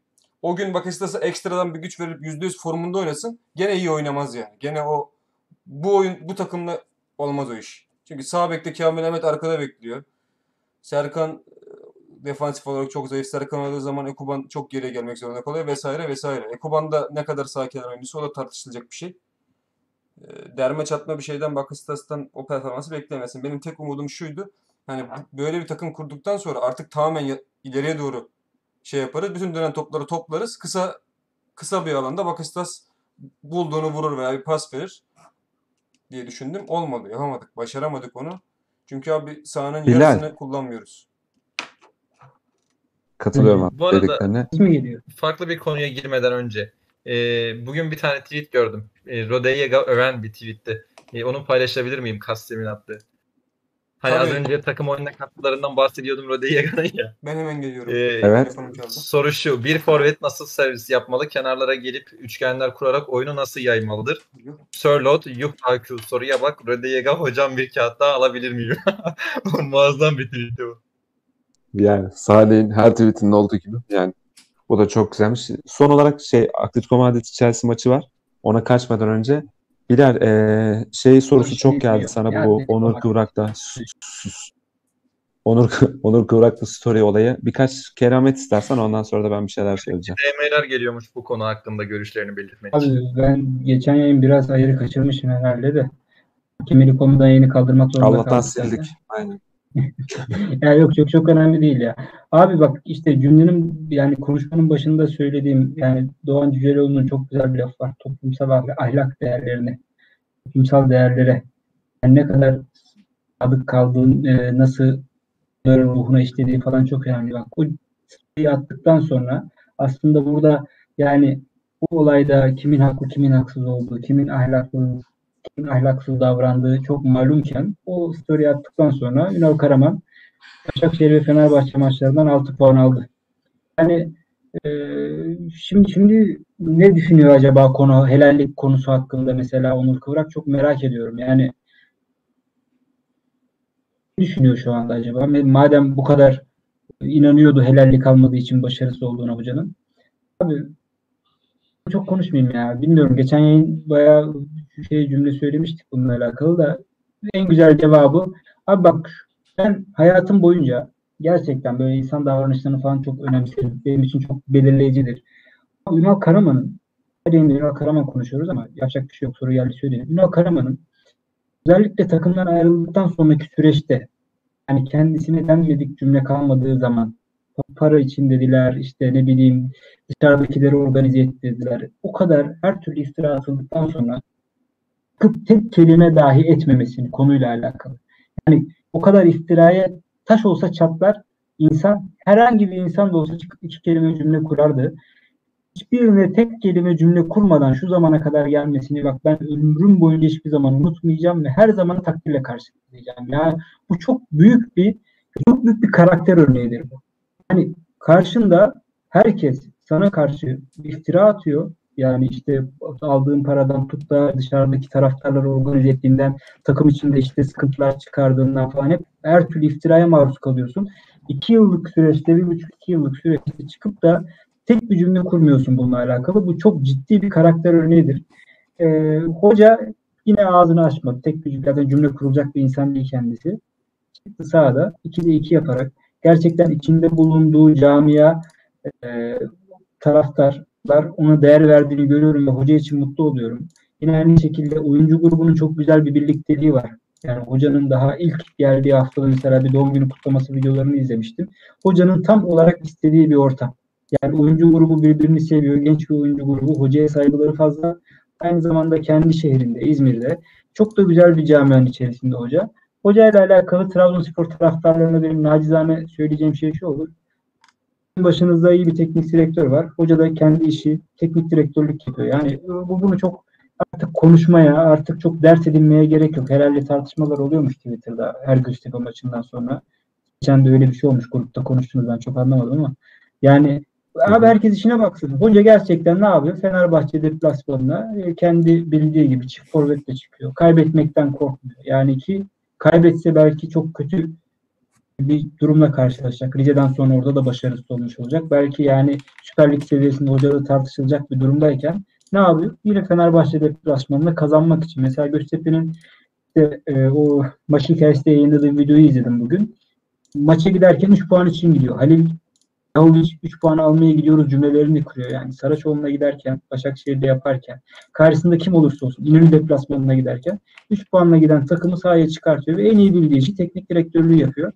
En güzel cevabı da o karaktersiz, o halaksız arkadaş en güzel cevabı da sahada kazanarak verdi hoca. Bizim buradan bir cümle kurmamıza gerek yok yani.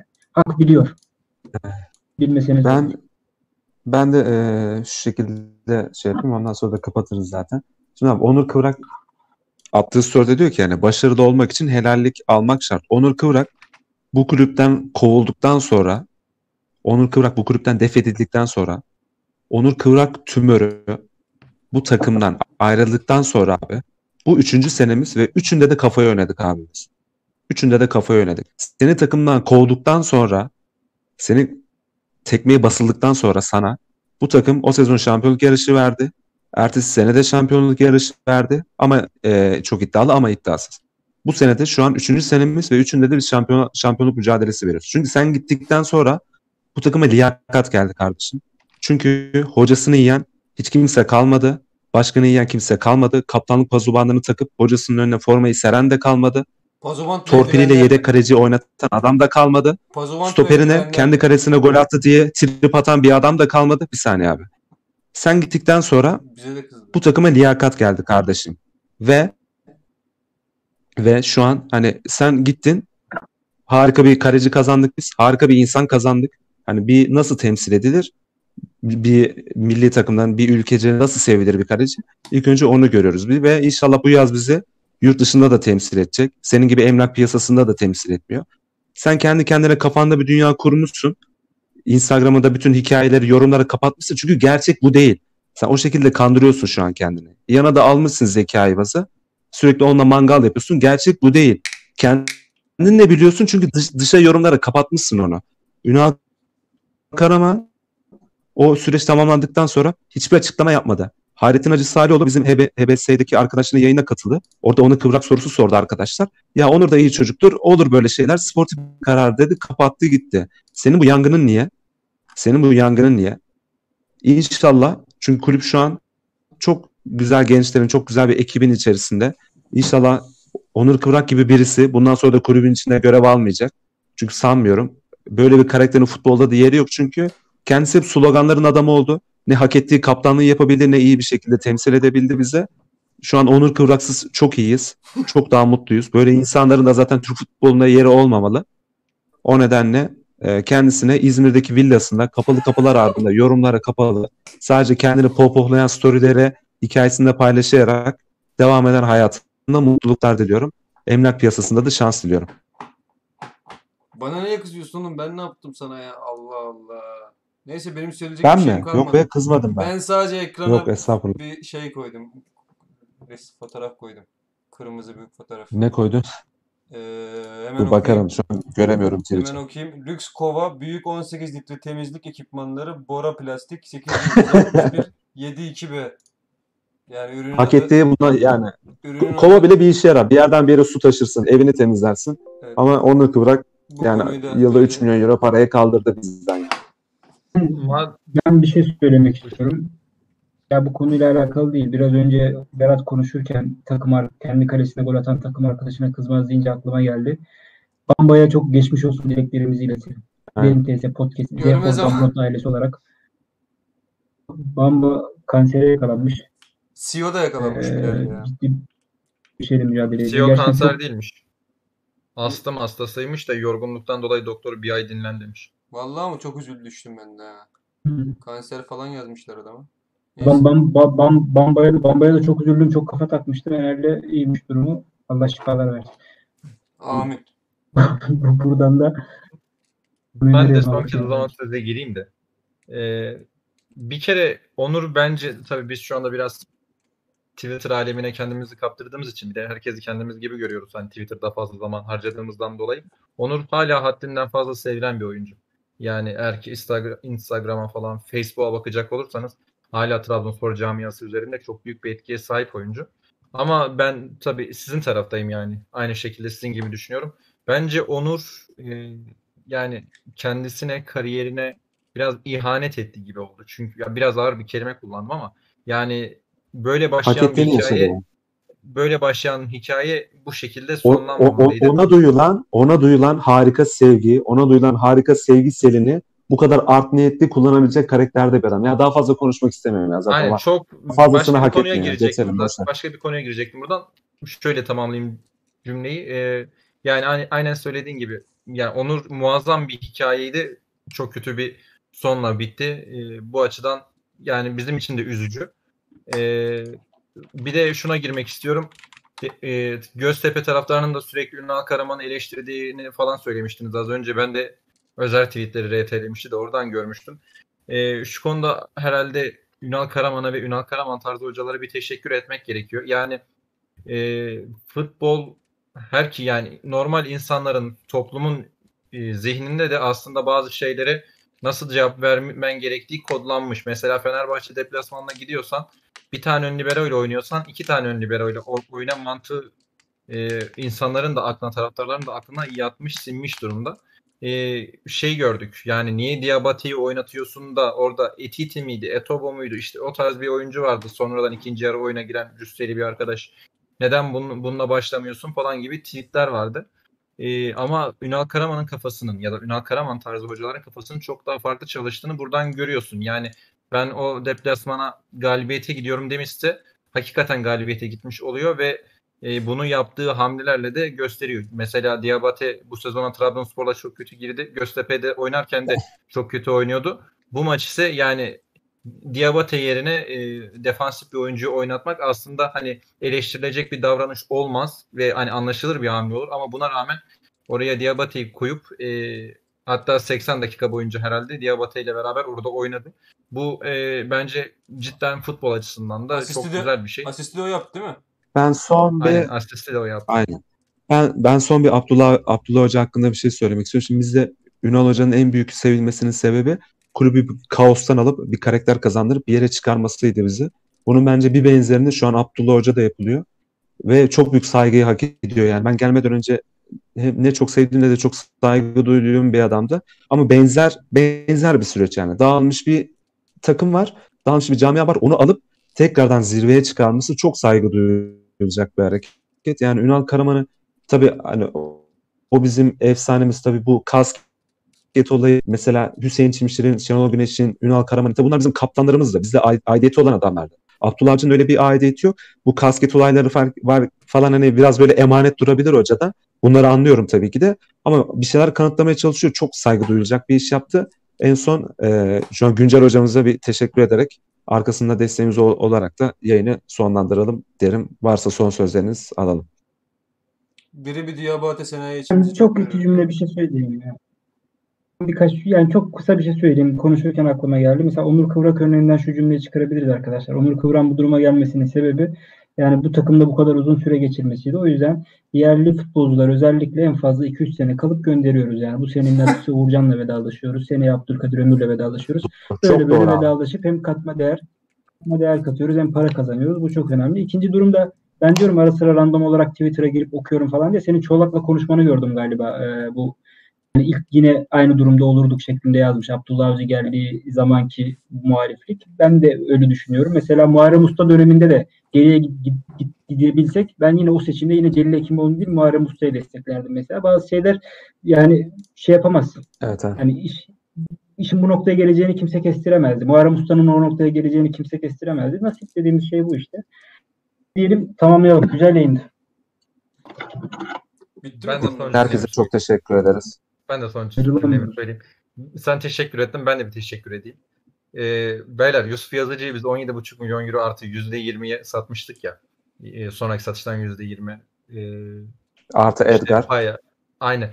Böyle düşününce zaten tahminim şimdi kaç milyon euroya satılacak orası çok önemli bir soru ama en azından şurası kesin 22 artı yani 22 artı milyon euroya tamamlanmış olacak ve biz hani Edgar aldığımızda kimse Edgar'ı umursamadı ve o Edgar şu anda ligin en uyumlu iki tandeminden birini oluşturuyor. ya. Aynı, ligin en iyi iki ya. tandeminden birinin bir parçası. Yani Galatasaray'ı sayalım, Trabzonspor'u sayalım.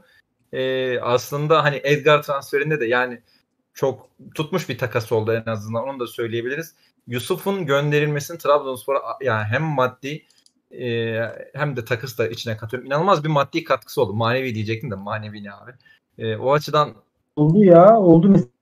Çok büyük. yayınladığı videoda Trabzon falan sürekli geçiyor. Manevi katkısı da Ha, şey. doğru evet o, tarzda yani. düşünebiliriz kesinlikle katılıyorum. Şey Trabzon'un çocuğu falan tarzı bir cümle bile kullanılmıştı videoda yanlış hatırlamıyorsam. Born in Sana Trabzon. içeceğim sonrasında Yasin hadi. Tamam yani Gönderiyoruz, gönderiyoruz arkadaşlar. Değerini bulanı gönderiyoruz. aynen. Aynen öyle. Artı Aynen öyle. ben şu soru cevaplayarak şey yapıyorum. Bakasitas gelirken Gökhan abinin bahsettiği oyun etkisini bekliyorduk. Ama son maçlara baktığımızda biz organize ve tempolu bir hücum oynamıyoruz. Bence gol pozisyonlarını daha çok görmemiz lazım. Twitter'daki Kurtuluş Avcı için Loğusa futbolu diyor. Acaba bu hocanın yaptığı bir şey mi? Kurtuluş kardeşimi çok severim. Kendi takımının oynamaya çalıştığı futbolu e, değerlendirirse daha müteşekkir olurum. Bence Loğusa futbola falan oynadığımız yok.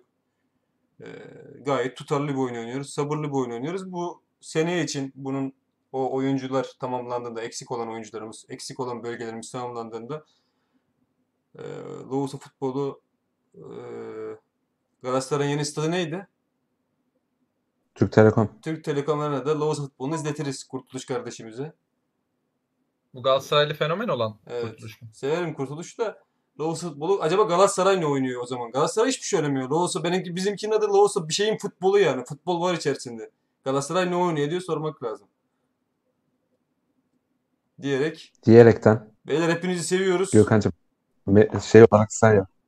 Heh. Berat bizi modere etti Allah razı olsun. Bilal kardeşim de ya bence gayet kaliteliydi bugün. Adam akıcı ya. İki dakika düşünüyor maçtan önce şey Kardeşim ben, ben, yayından ben, önce ben, ne konuşacağını. Ya ya nasıl nasıl radyocu olmamış? Nasıl radyocu olmamış? Yani bilemiyorum. kardeşim tek, teklif gelmedi. Radyodan teklif gelirse değerlendirebiliriz. Buradan radyo genel yönetmenlerine işte radyo sahiplerine seslenelim ya. Şaka bir yana ben e, keyif alıyorum. ya. Özellikle bu aralar uzağım sizle konuşmaktan, burada konuşmaktan keyif alıyorum. Devam edelim yani. Benim yayın çağrılarıma karşılık verin. Yani çok yayın yapın. teknik olarak inşallah siz de bir şeyler katarsanız diyerek hani benim Bizim bilgisayarın yanında internetimiz kötü olma, abi. yanım Yani ne yapalım? bilgisayarın yanında Oğlum, olmadığım zaman Ya tam böyle yok. kapının önünde Oğlum salonda hani böyle misafirlikten kalkarsın da kapının önünde bir saat lak lak edersin ya bitiremiyoruz lan. Hadi bir bitirsin Evet, yayını. beyler. Aynen aynen. Baba terledim. Tişört giymeyeceğim diye bana kazak giyen kim diyen o, o kimse bana bir özelden yazsa ya. Yani onun yüzünden tişörtle yayına çıkamıyorum. Buram buram terledim. Bir sürü ay su içtim burada. Beğendim. Neyse arkadaşlar. Ee, sizin de yüreğinize sağlık. Bizim dinlediğiniz için teşekkür ediyoruz. Kendinize iyi bakın. Oyun, A- oyun abone olun. Lütfen abone olun. Yok, öyle bir şeye gerek de yok. Öpüyorum. Beyler bunu şimdi dile getirmeyeyim diyorum, susayım diyorum da bitiremiyoruz. Şu Bilal'in bakışlarını görüyor musunuz e, yan tarafa doğru? Evet, ne sevgi evet, dolu bakışlar var orada. Evet, evet, görüyorum. Yenge birazdan tavayla kafasına zınk diye bak, bak. koyacak bir tane. Tamam. Aşk nedir sorusunun cevabı olabilir yani o bakış. Beyler Bilal'e bir dahaki yayını alabilmemiz için şimdi bu yayını kapatmamız gerekiyor. Evet, Hepinizi beyler. seviyoruz. Serci 61. Allah'ım. Evet, son abonemiz. Kendine iyi bak Serci 61. İyi geceler diliyorum. Teşekkür ederim. Allah'a emanet olun. Görüşmek üzere. Basecast.